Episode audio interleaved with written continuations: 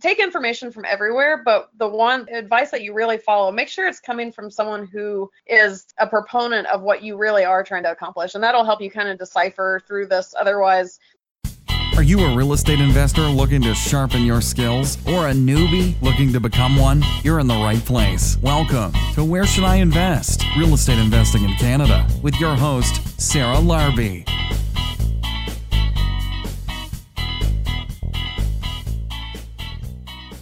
Hey guys, it's Sarah Larbi. Welcome back to another episode of Where Should I Invest? And right now we are in July. So when you guys are hearing this, it might be August, depending. Usually my podcasts are about five weeks out.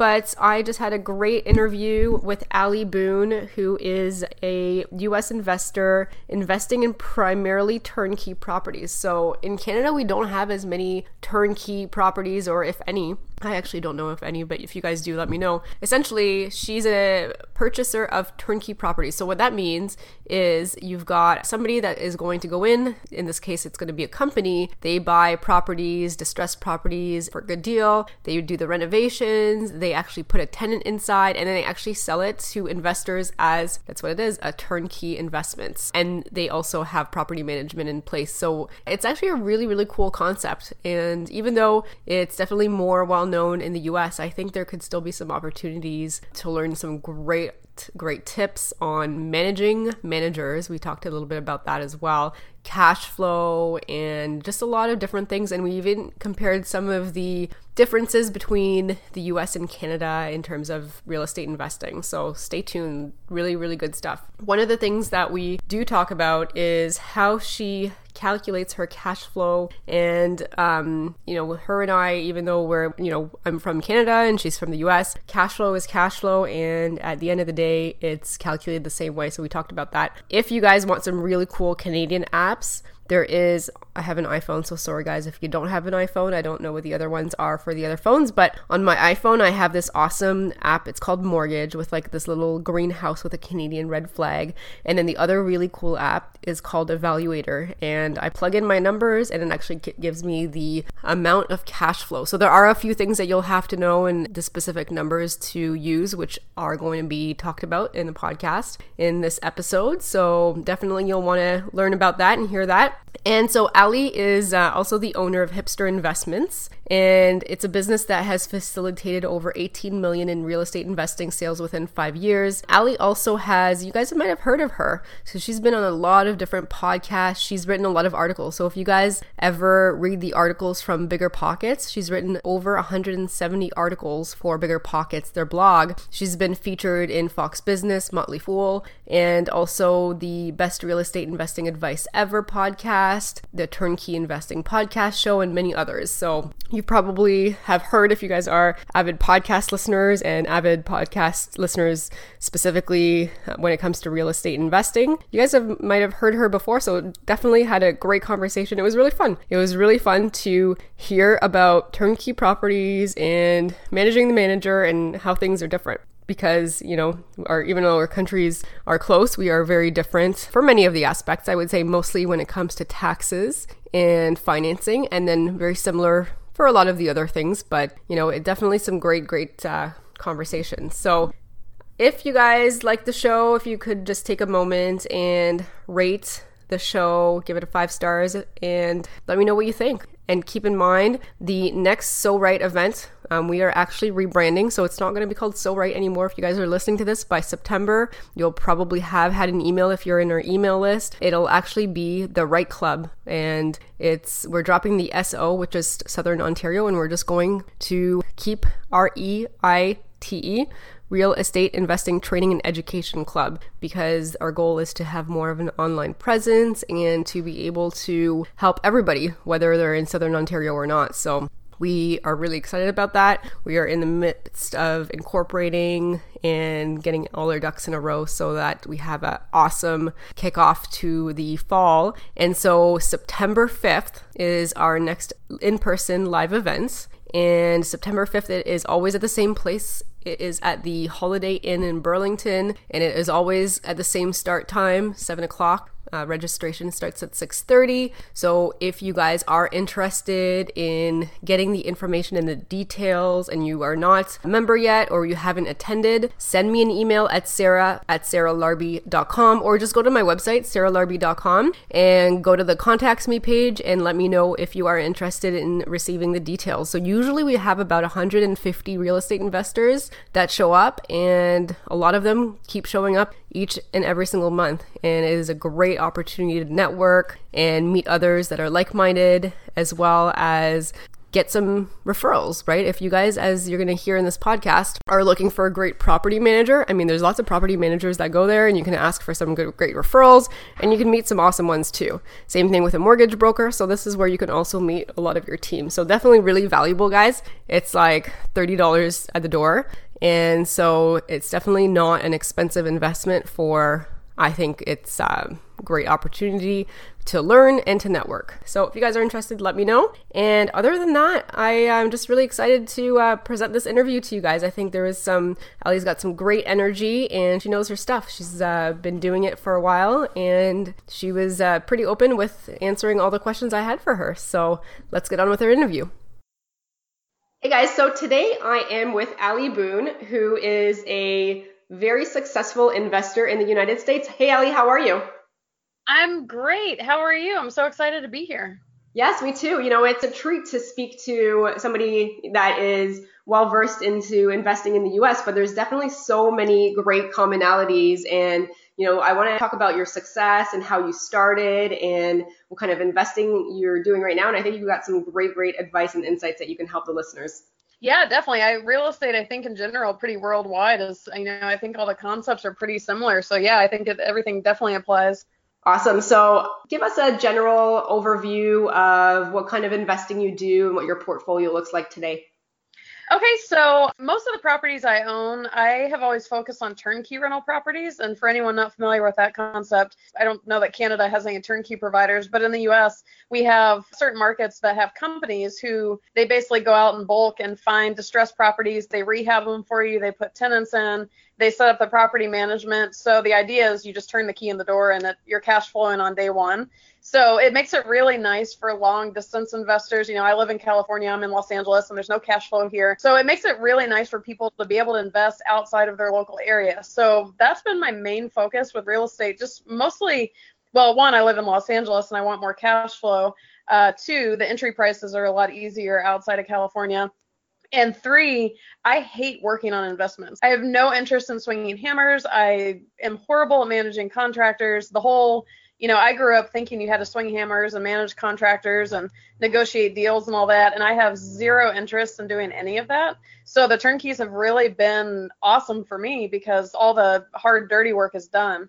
So that's been primarily my focus. So I have quite a few turnkey properties. I have an extra property that was actually my house in Georgia, and I took a job transfer to California. So now that's a rental property. And recently, some partners and myself just went in on a Venice duplex in Los Angeles, which is only a mile from my house currently, which is not cash flowing, but we had other, we kind of, it's a little diversification for the portfolio. So as much as I preach against it, I'm also now a landlord, which I, it has confirmed my years of preaching against landlord landlording are all confirmed. I hate landlording. So oh, it's been a really good experience though. It's a little more mixed. My very first investments, I actually invested out of the country in Nicaragua of all places. And those went, it was pre-construction. The development went belly up. And so that was a loss. But that was basically my first intro to real estate investing was a humongo loss. So that was super fun. But it still makes for a great story. So yeah, that's kind of where I am now. And I now run my real estate uh, company, uh, which is primarily what got me out of my corporate job, but I work with people on buying turnkey rental properties. So that's really interesting because when I listen to a lot of the podcasts, the American ones, they talk about how there's these companies and they create turnkey properties that you literally have the tenant and everything already set up. And we definitely don't have that in Canada, but I think it's a huge opportunity for somebody that wants to get into something different. I mean, if yeah. I am brand new, I would love to have a house that's already, you know, mm-hmm. renovated with a tenant, cash flowing and all that good stuff. Like that, I think is a huge opportunity. I want to talk about some pros and cons because obviously, you know, there are some pros and there are some cons to buying something like that. What are they? Well, so the pros, like I said, you know, it's kind of a, you know, a lot of people think, you know, you hear all the time, you got to buy in your backyard and you got to do all the work yourself. And, you know, I really emphasize with people to each their own. Like, if you have the skills and interest to do that, absolutely, like, rock it out. But not everybody does. And the cool thing with turnkeys, one of the pros about it, is it really lets people get into real estate investing who may not have otherwise. Like, I always say, like, I'm pretty smart. And if I wanted to figure out how to rehab a house and I wanted to figure all that out, I absolutely could, but it makes me miserable. And so it's like, well, I don't want to not invest just because I don't want to swing the hammer, but you know, what's the happy middle? And so the bulk of the work is done by the turnkey provider. So that's really the big advantage is number one, you don't really have to do all the work. You can do it from long distance. You can, you know, have everyone else do the grunt work. And, you know, a couple advantages to that, aside from just not having to do the work, I, you know, I'm not promoting complete laziness, but I'll be the first to say I prefer to be lazy investor. I do not want to stress. I will stress so much over managing things like that that it's just, you know, I say no investment's worth losing sleep over. So that kind of setup works for me. But another cool thing is it offers, and if you do work on your own properties, or you do buy locally, or you're a flipper, or whatever, turnkeys, you know, you can only do so much of that at a time. So if you have a certain amount of capital and you're flipping a property, you can do one property at a time, maybe two if you're really rocking and rolling, or multiples if you've developed a whole business around it. But you know, instead of if you have extra money but you don't have the time or the resources to get another property right then, you can start investing in turnkeys, for example, because they don't require your time. So it's kind of an alternative to just add to your portfolio for the money that you have that you don't have time otherwise to spend. And then the other advantage is I think turnkeys can be fantastic for brand new investors because all of the hard stuff is done. And what you have to learn as a new investor, and I'll, this will kind of start tying into the cons, but you know, turnkeys aren't perfect either. It's not like uh, you just hand over your money and everything's going to be perfect and it's completely hands off and whatever. You still need to do due diligence. You need to keep your head on your shoulders about, you know, just keeping an eye on your property manager. Be ready to bow up if something, you know, if your manager starts slacking off, like your property manager will be the success or the failure of your property all day long. So as the investor, you really want to keep an eye on that guy or team or whoever it is. But your only main jobs with a turnkey are the due diligence parts and the kind of managing the managers, I like to speak. So for a brand new investor, it really gives you an opportunity to learn the fundamentals, learn rental property numbers, learn due diligence, learn management, learn kind of the very basic, most important things about real estate, primarily the numbers, and also like market selection, for example, would you want to buy in any market? Hopefully your answer is no, but do you know the differences? And so it because somebody is doing all the what I like to call the advanced stuff, the rehab, the negotiations, the tenant management, all that, ugh, it just it makes my spine curl thinking about it. Because the hard stuff is done for you, it really opens you up to be able to focus on the basics. And when you learn the basics, you can really start branching off into real estate in many different directions and be successful with it. But so many people dive in with their first property with some junker in a bad market and they're so bombarded with the advanced stuff that they never get a handle on the basics. And so for the people who aren't interested in doing the hard stuff, it's great. For the people who do do the hard stuff, but they want some diversification, they're great. And for the brand new investors, I think they're a great way to have a chance to learn the basics while you're letting the experts do the hard stuff. Now, the cons, you know, it's kind of an odd one, but I would say the biggest cons to turnkeys is that they're typically advertised as hands off. And I think I'm one of the culprits of that because that's what I believed in the beginning too.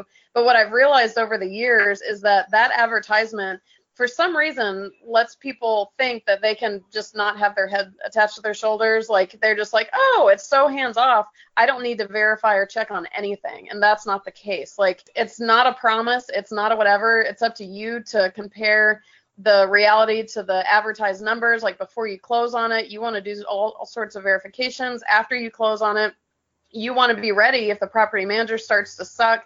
So it's not a perfect system but if you maintain your head on top of your shoulders and you pay attention and you keep an eye on things, it really it's fantastic. So, you know, it's the cons I don't think are huge. It's just the biggest one I've seen is that people just, you know, a problem comes up and they just don't even do anything about it because they assume it's going to fix itself because we said hands off. So, you know, that's kind of what I've run into with them.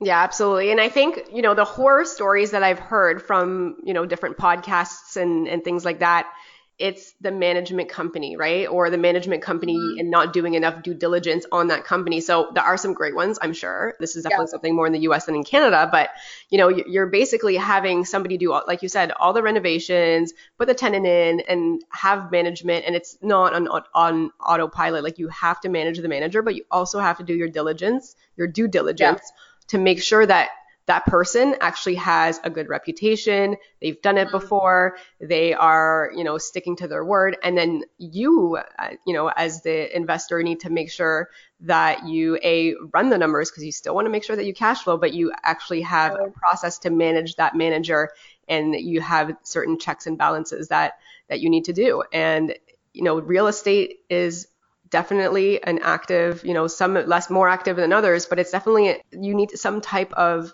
participation or you, you know it's not something where you can just like a i don't know maybe like a mutual fund where you set it and you forget it. There is more work yeah. but it is so much more lucrative. But i want to talk I about so i want to talk about sorry? set it and forget it. That's definitely not when you own real property that is absolutely what you don't want to do. So yeah you're exactly right on that. Yeah, so I want to ask you a question about how you manage the manager, what processes you have in place, because this could actually apply even if it's not a turnkey. Like if you guys are hiring a property manager, the property manager can be great and the property manager can be horrible, but if you don't manage the manager, you're never going to find out. You're probably losing money. And I yep. mean, you hear lots of war stories. So, what are some of the processes that you do in terms of managing that manager? Yeah, it's such a good question, and you're absolutely right. Is what I tell people is turnkey is just a way of buying a property. Once you own the property, there's literally no difference in a turnkey versus any other rental properties. So all of these concepts apply regardless of how you bought the property. So the property managers, they, you know, the bummer about property management is that of all of the jobs in real estate, property management has the smallest margins. You know, they make like 10% of your rent, so like say 100 bucks a month. And so there are some amazing property managers out there, like great companies, great managers, but there's also a lot that are horrible because you're not, you know, at such low profit margins, you're not usually attracting the best of the best. And so I've been through, I'd say, four distinct rounds of property management. One of the managers didn't last very long at all. But I would say that the common thread between them, like when I needed to switch managers, my biggest problem with my properties is I can be kind of gullible. And so because I it's hard for me to comprehend when somebody can suck so bad. Like if I start to see a red flag and then I ask you and I'm like, "Hey, what's going on with this? You know, this seems a little odd." And they give me some kind of, you know, some kind of nonsense. I believe them because I'm gullible. And every single time that I have started to suspect it's panned out. And the first sign of it has always been lack of communication. And so, you know, and just like with any job or especially in real estate, there's a cycle. So you might get on with a brand new property manager and they are just pumped and they're taking so much care of your property and, you know, it's like it's their own and things are just roses and rainbows. And the famous story that has happened to a couple of my managers, and it's, it's kind of a common problem with business in general, is let's say the manager's really good. Well, what's going to happen when they're really good? Their business is going to grow. And oftentimes, let's say a good property manager may not be as good of a business strategist, so to speak, and they may get so busy and so swamped and grow so fast that they really don't have systems in place to handle that or the attention kind of goes away or you know it, and it's not that they should have an eyeball on your property all the time but when they get so many properties that they can't keep tabs and they no longer see problems happening and they you know they just kind of lose it it's part of the cycle. Like they it's just they're done you know you kind of have to move on at that point. And that's not always the reason for the problems. I haven't come up with a more specific guideline other than just to say that when the communication starts to go down it's usually, in my experience, has usually been the start of the quality of the management going down. And there's not really a manual of how to know if a manager is really good. My first thing is like, do they speak to you like a human? Like it sounds dumb, but there are some out there that just you talk to them and you're like, what is happening on the phone right now?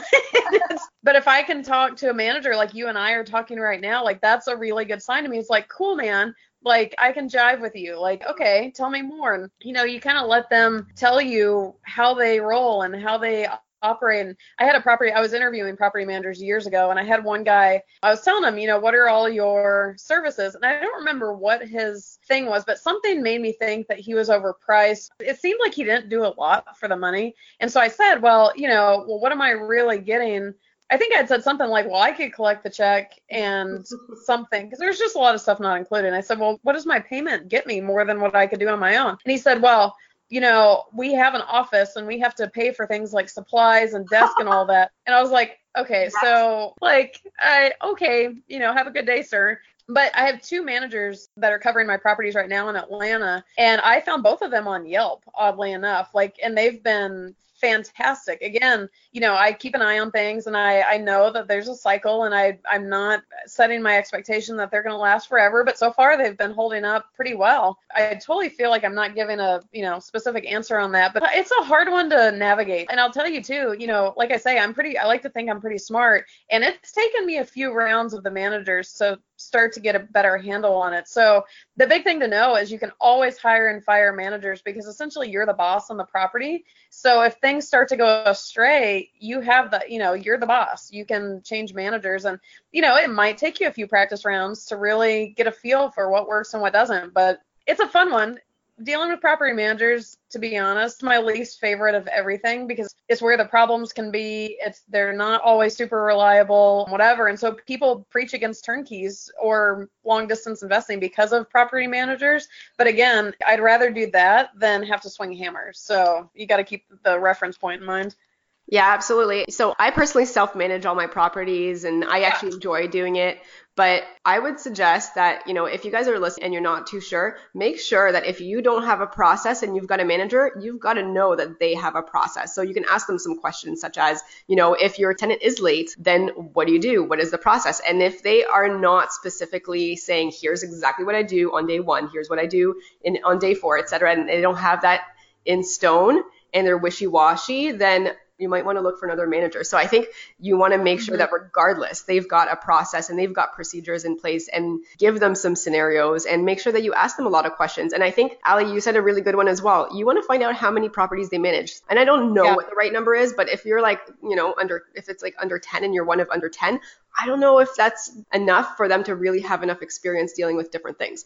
But if they have hundreds and it's not them dealing with it and it's a bunch of other people, and A, how well are they training them? But B, are they going to be too busy for your one or two properties? So, you know, some things yeah. to consider. Personally, I'm a proponent of self managing, at least in the beginning, so that you learn what you want to ensure that your manager does at some point. But you know what? It's not for everybody. I actually enjoy it. Best thing of all, I know you said Yelp, um, Ali, but you could also ask other investors. Other investors, yeah, they are using. And- yeah. Mm-hmm. And truly, if someone does work with a property manager they love, that is number one. Like that's where the money's at. Like find a referral. And you know, the hard part is finding and property managers are very specific to their area. So it can be hard to find an investor. But yeah, if you have that option more than anything, that's what I'm I would advocate. Yeah, and then find out like all the costs because like you said, there are costs for filling vacancies, there are costs for a lot of different things. And so if you're literally just paying them to answer phone calls and collect paychecks, I don't know, like, do you really need a manager? It's something that you should question yourself, exactly. right? And I think it's different too. Like, Ali, you're in Los Angeles, you mentioned, and you've got properties that are miles and miles away. But, you know, if that's the case, then maybe a property manager is, is great. But if you can get to the property in an hour or two and you don't mind and you want to try it, I'd say give it a shot and self manage and see how that goes. Yeah, you know, I just like I said, I just started landlording this property that's a mile from me, and I think I started doing that. I think we closed on it late March, April, something like that. And it has been comical. It's a pretty high end property. Like it's expensive. It's, you know, it's not your typical slumlording problems. And I call it, you know, the higher in price, I call it crazy people problems. Like the more money people have, it's, you know, you don't have the the typical non rent, you know, just the stuff that comes with slumlording really. And so I was like, well, this will be interesting. And I'll tell you, it has been such an amazing learning opportunity for me. But I will say that the things that I've learned from doing it help me zero in managing a property manager because you know and i hear that a lot is some people want to manage first and whatever and i do think if you have the option if for no other reason if you're in my boat of things and don't prefer self managing if for no other reason you will have such an appreciation for your future property manager that you'll probably be go real easy on them yeah, I started listing out all the things that I ran into with this property, and it's comical. It's, it's like, how does this even are you kidding me? But, you know, I do think they are separate skill sets. It's just like in a business, for example, if let's say you make cupcakes, if making cupcakes is very different than managing employees who are making cupcakes. And so really distinguishing, you know, what would you prefer to manage? I prefer to manage people and I don't care to meet repairmen and find tenants and do all that kind of stuff or you who self manages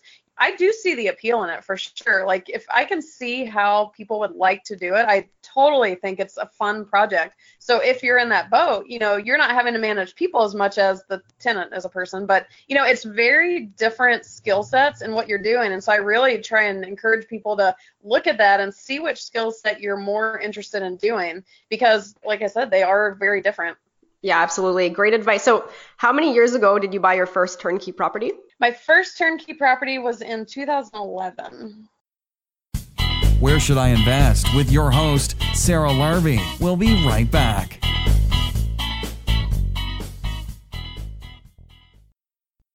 Hey guys, I just wanted to take a quick moment and pause the podcast interview here because I wanted to introduce you to Dalia Barsoum of Streetwise Mortgages. I am a big believer, as you guys probably have heard, work with a mortgage broker. They are going to help you scale. And when I was first growing in real estate investing and looking to buying my second property and my third property, I was going directly to the bank then. I hadn't met Dalia yet. And I actually was hitting a roadblock when it came to financing because the bank started asking me for 25% as the down payment. And then for my third property, they wanted 35%. And it was really, really hard for me to A, understand why it was creeping up like that, and B, I didn't have 35% to put down, I had 20%. And luckily, I actually met Dalia at that point in time. And Dalia is actually an investor herself, and she works with many, many investors. And she knows all the pitfalls and the barriers that normally come up with dealing directly with a bank and all the different lenders.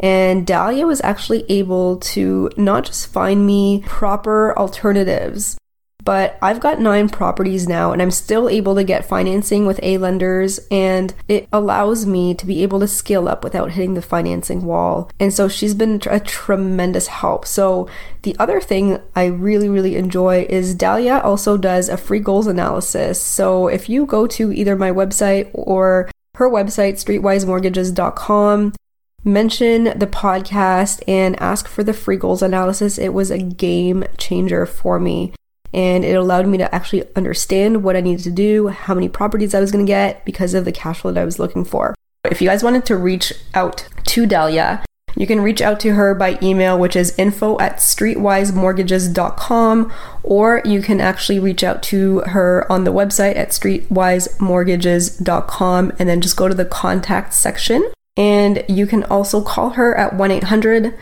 208 6255. Thanks for listening and back to the show. Back to the show. Where should I invest? Real estate investing in Canada with your host, Sarah Larbi. Okay, and how many do you have now? I have quite a few. I don't usually give the number out only because I've got a pretty big presence in the industry online, and I prefer people to not know whether they want to go after me asset wise or not. No, no worries. I know you guys are in the US. It's a bit uh, different than in like, Canada. I like to keep the mystery. yeah, no worries. There's definitely a lot more suing in the states than here. yeah, uh, yeah, and you know I have so many Canadian friends, and God bless Canada. My family currently wants to move to Canada. If I travel internationally, I just tell people I'm Canadian. You know, we I really I, I really have a lot of respect for Canadians and Canada.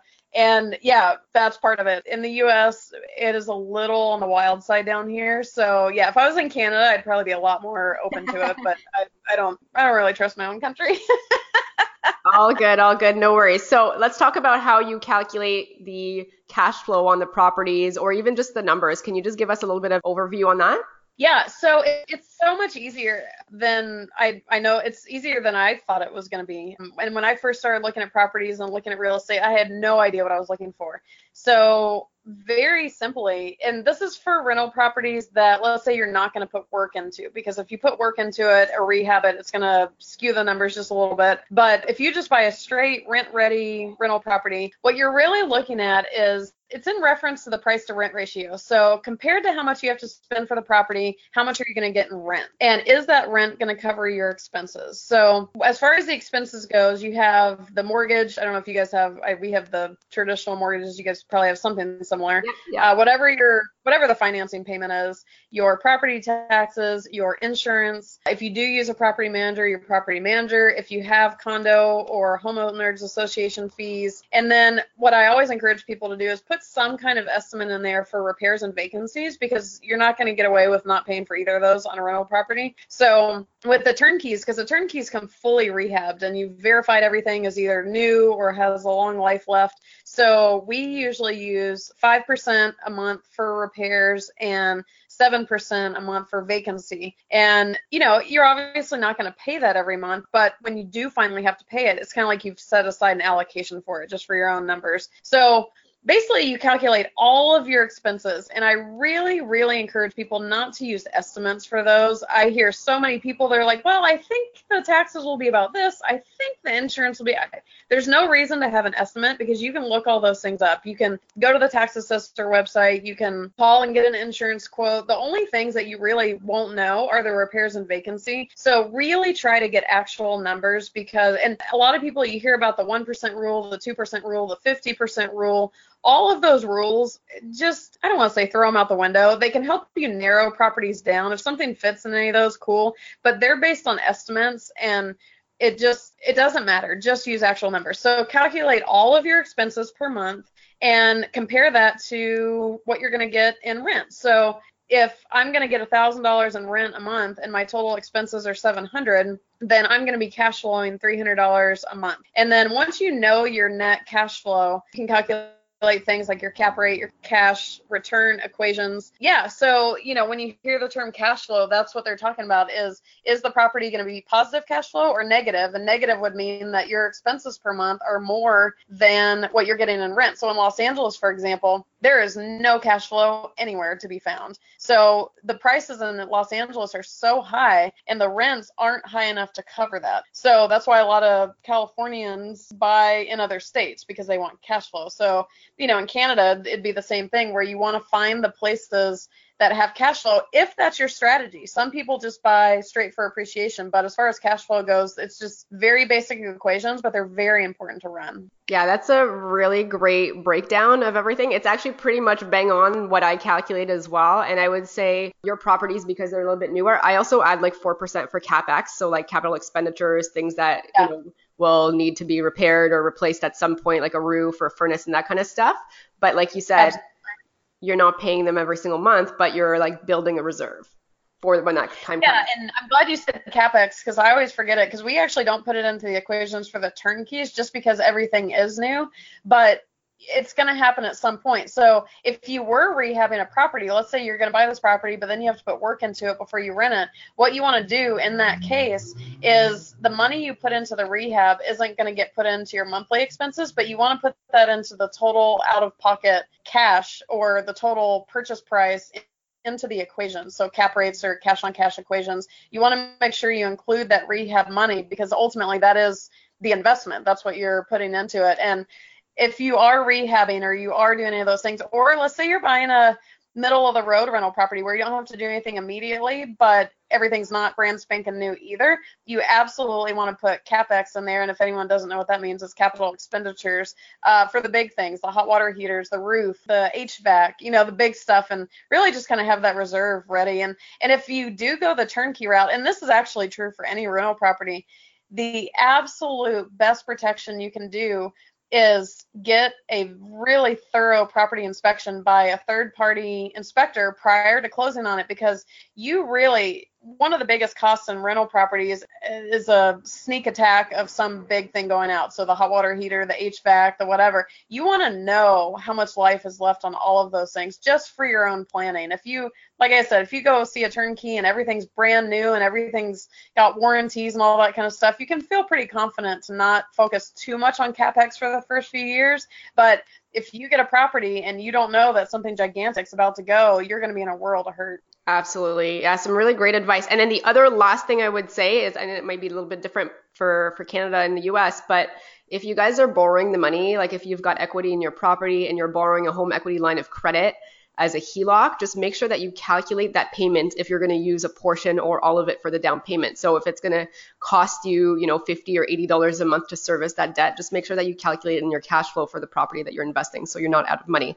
And you know, I'm a big believer in buying a property um, and making sure that there is cash flow because to me the rest is otherwise speculating like you can't control the market going up or down and at least if you've got the cash flow i mean that's something that you know from last I checked, rents don't really go down, especially not where we are in Ontario, where there's so much immigration every single year. There's actually like a housing problem. Like we have, you know, under 1% in, in many, many markets in Southern Ontario of vacancy people are like desperate. There's so much demand and so little supply. So definitely you want a cash flow. And then the mortgage pay down obviously is another great benefit. And I would say the, the icing on the cake is the appreciation. Like we've been really lucky in Canada and especially in the Southern Ontario with some insane like double digit growth year over year, which we may not see, you know, it's awesome. Yeah, but we may not see it forever. So, you know, if you guys have had a house for the last four to five years and you're like, hmm, how am I going to use, you know, I want to buy a property, but I don't know how, you probably have the equity that you can borrow in your current residence and you can use that. And if you buy a cash flowing property, you're going to be much further ahead. So I'm a big proponent of not buying anything that does not cash flow.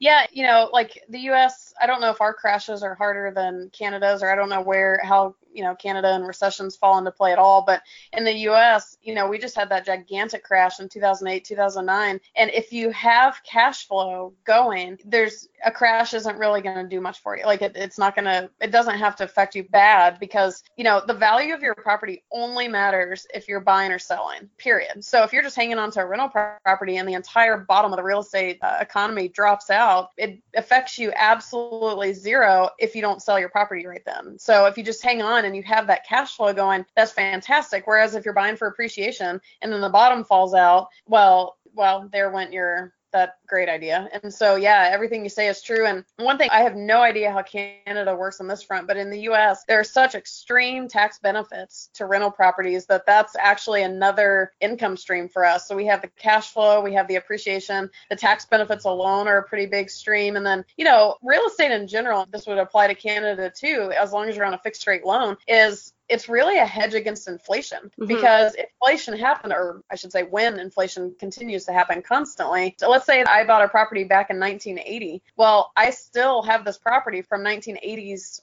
prices even despite all the inflation. So, you know, the value of that property in the appreciation front is that follows inflation, whereas my costs don't. So it's, you know, there's so many income streams to rental property and, you know, it's, it's a small margin per month, but it's kind of that slow and steady wins the race type of thing. And it's, it's just another option in real estate, really. Absolutely. It's definitely not a get rich quick thing, but you know, over time, it is the best wealth creator that I know. And I mean, mm-hmm. and just as people are listening, so taxes in Canada are a little bit different. So I would say yeah. your accountant, it's definitely not as lucrative as you guys, unfortunately. There's no 1031 exchanges. I really wish we were able to do that, which like, I mean, is huge for you guys, right? So like, yeah. you want to just really briefly, because you probably know it way more than me, and I'm sure you've done a few, how, what's a 1031 exchange? What do you guys get to do that? Well, basically, if you sell a property property. So I am taxes are not my strong suit. So I have no idea the logistics of this. But basically, if I were to sell a property right now, I would owe taxes on the gain or the something capital gains or whatever. And the 1031 option allows us if you sell a property, if you identify so basically if you take the funds from the property that you're selling and you reinvest them into another property of some sort, you get to bypass that capital gains tax. So within 45 days of selling, you have to identify a new property and then you move those funds to the new property. You, you don't have to pay that tax. I don't know exactly how all that pans out, but it's basically a. It's a good explanation. Taxable. It's basically a way to defer for, I mean, taxes and you can do it ongoing for a while. While if we sell, I mean, there are some like corporation stuff that we can do in Canada, but for the most part, that we're definitely not as advantaged as as you guys mm-hmm. for that. But you know, like we also have some great appreciation, like you know, 20 yeah.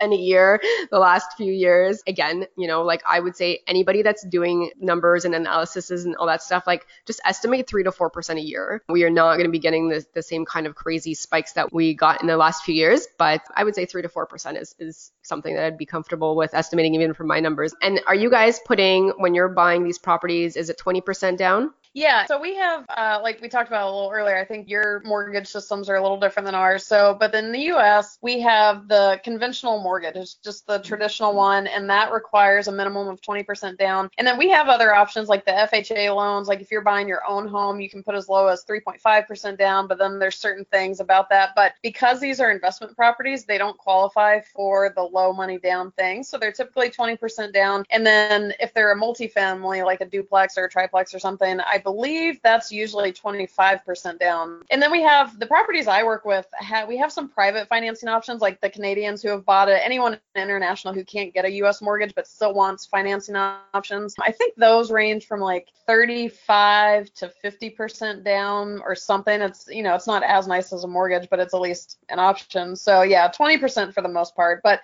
you know, the places we buy on the turnkeys, they really average about, I mean, a pretty decent one would be like 100 to 100 120,000 US dollars. So it's, I feel like I'm, am I starting to sound Canadian? I just heard myself say dollars and it, it sounded, sounded like I had a Canadian twang. I'm like, oh, what's happening? So, you know, they're pretty easy entry prices, which is really nice. So, you know, if you have say 30 grand, uh, that easily covers a good property plus the closing costs. And it's, it's, it's pretty nice compared to our million to multi-million dollar properties in Los Angeles, at least. Yeah. Toronto's the same. Yeah.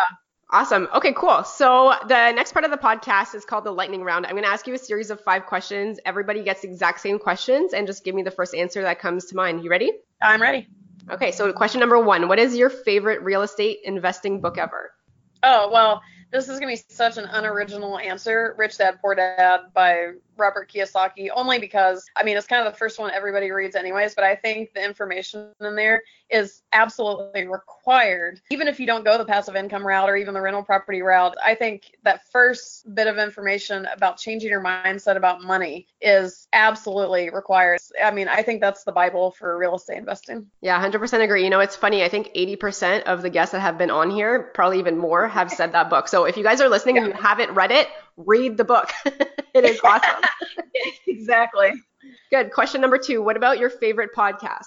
Okay, so here's a little secret. I have never in my entire life listened to a podcast. And the reason for that is, and I don't know what my problem is, I can't hear. Like if somebody talks, I am so visual. Like if I don't have something to look at, like I still read hard copy books. I don't even read anything on the internet. I can't understand song lyrics. I can't, if someone reads me a story, I have no idea what they're talking about. Like audiobooks, I'm lost. And so I, despite how many podcasts I've been on, I have never in my entire life even heard a podcast.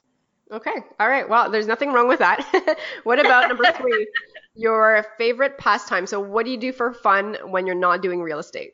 Oh my gosh. Well, I love a block from the beach. I'm in Venice Beach. So the beach is fun during the winter. I love skiing and snowboarding. I just taught myself to ski. So now I do both. I actually, so my new favorite thing is I volunteer in prisons all the oh, time. Like I'm almost in prison weekly. Like I'm debating if I want to go this Sunday. It's my new, it's my thing. So I'm constantly in prison, uh, which if someone just tuned in when I said that, that would look or sound hilarious. and then I work out a lot. I don't know. I'm, I don't want to say I'm a pretty fun person, but I like having fun. I love the outdoors. There's very little that I don't like to do.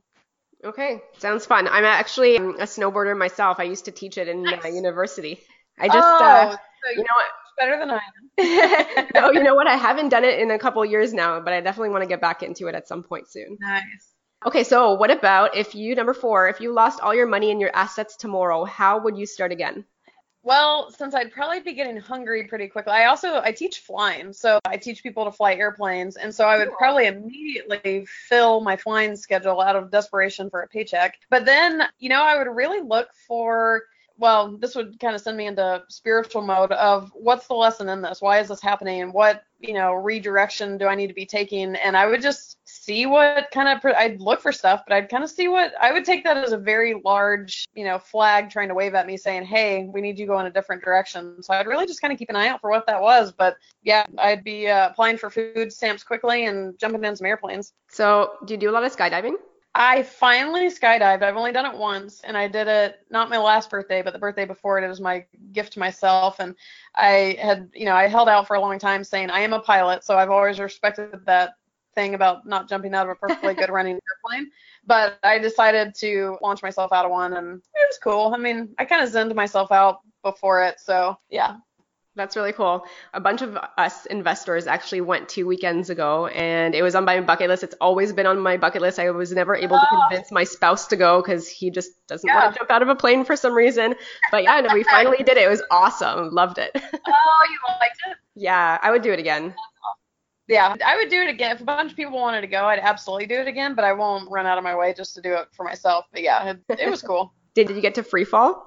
Yeah, we free fell for quite a while. One of the what I realized in it too is that a lot of people part of the adrenaline and the excitement is going up in a small plane, which I it was completely anticlimactic for me because I'm in them all the time. But the only time I was scared right before the free fall is when I saw a couple people in front of me tip out of the airplane, like the leaving the airplane. I was like, oh, that's I was like, okay, here it comes. and then but I just kind of had to hold my breath and go, and then we free fell for quite a while, and I ended up with an ear infection from it. I think oh, all no. the cold air being past my ears. I was like, oh well, okay. So next time earplugs, cool, noted.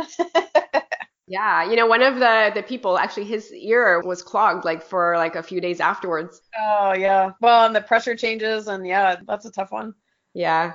Absolutely. Okay, cool. So, uh, question number five. So, if somebody has $50,000 and they're listening to this right now and they want to get started, how would you recommend that they spend it?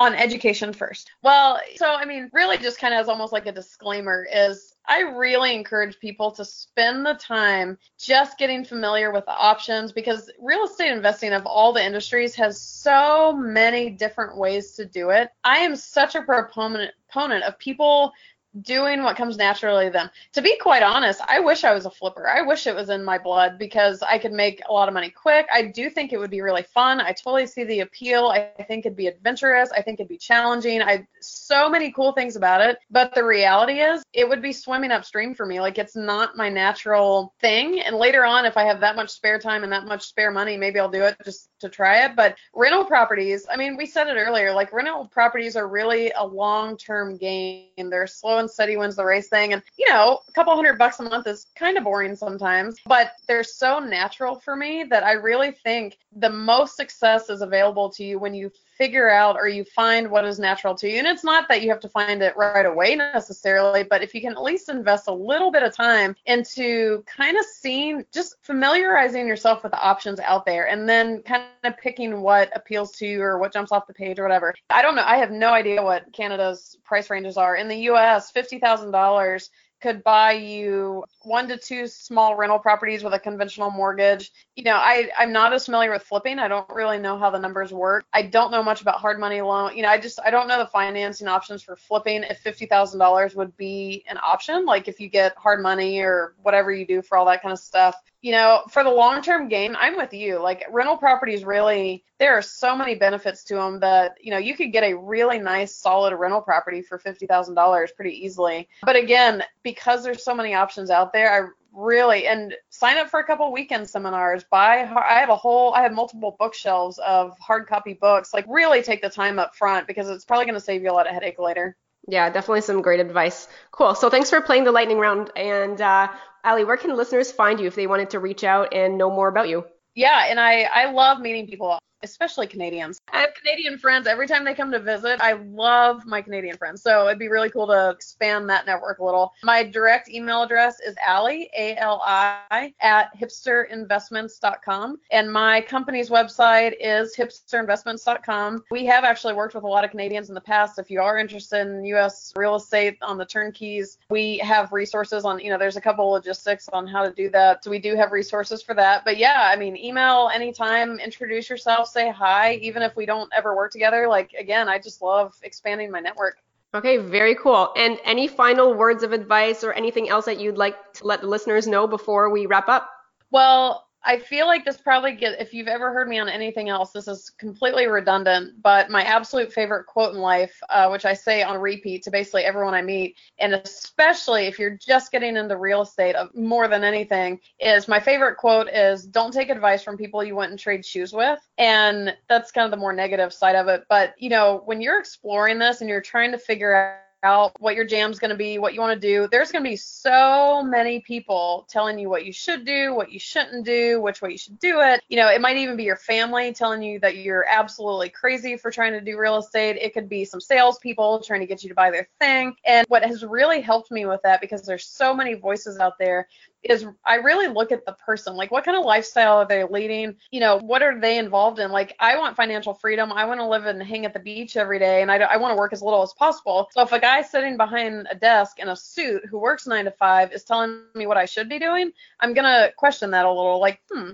And like my mentor I found him because he was in flip flops. He had just traveled the world. He made his own hours. I was like, okay, you've got to tell me what you're doing. And I always have taken his advice, and that's where I am now because I would trade shoes with that guy. Like, I want that guy's lifestyle. So I should probably listen to his advice versus everyone else who chimes in and says, oh, you should only buy in California and you should only rehab your own properties and you should work like crazy. I'm like, mm, well, you know, so always consider the source. Take information from everywhere, but the one advice that you really follow, make sure it's coming from someone who is a proponent of what you really are trying to accomplish. And that'll help you kind of decipher through this otherwise complicated and intimidating industry sometimes.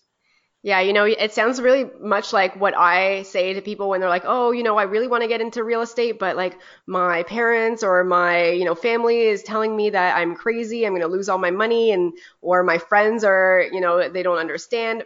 And I say, "Well, do they have what you want? Are they doing what you want to do? Are they having that freedom. And if they're not, and if they're not where you want to be, I don't know if I would take advice from them. I think they have your best interest and they want to do well, but I don't think that they necessarily know enough to be able to give you that advice. So definitely 100% agree. Yeah. Take your advice from people that have done it and that are where you want to be in life. And, you know, I can't stress that enough. It is just so true. And then other people, you know, you can be nice about it and be like, hey, thanks for the advice, but like, don't listen to them if they're not where you want to be. yeah. And sometimes they may offer you a good nugget, but, you know, consider it. Like, does it fit what I'm trying to do? Who's the person giving it to me? And I love that you brought up the family. My when I was getting into investing, my dad, I love my dad. He is adorable. He's really an amazing guy, but he was always a work really hard, save every penny. He was frugal, all those things. And his sister, my aunt, was the big investor. So when I was kind of curious about this stuff, you know, he would tell me what he thought I should do, but I'm like,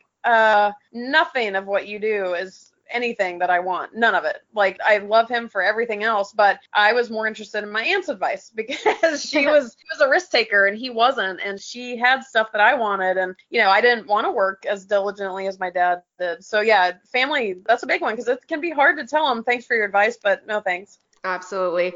Anyways, Ali, thank you so much. Like you shared some amazing advice, some amazing insights, turnkey properties. I mean, that's not anything we've really covered. So thank you for all that information. We really appreciate it. And thank you for being on the show. Well, thank you so much for having me, and I, I'm excited to say hi to Canada. I don't get that opportunity that often, so maybe we can meet in Whistler one day on the snowboards. Sounds good. Perfect. Well, thanks so much. All right. Thank you much. Thanks so much for listening to Where Should I Invest with your host, Sarah Larbi. Make sure to listen in next time. We'll catch you on the next episode of Where Should I Invest.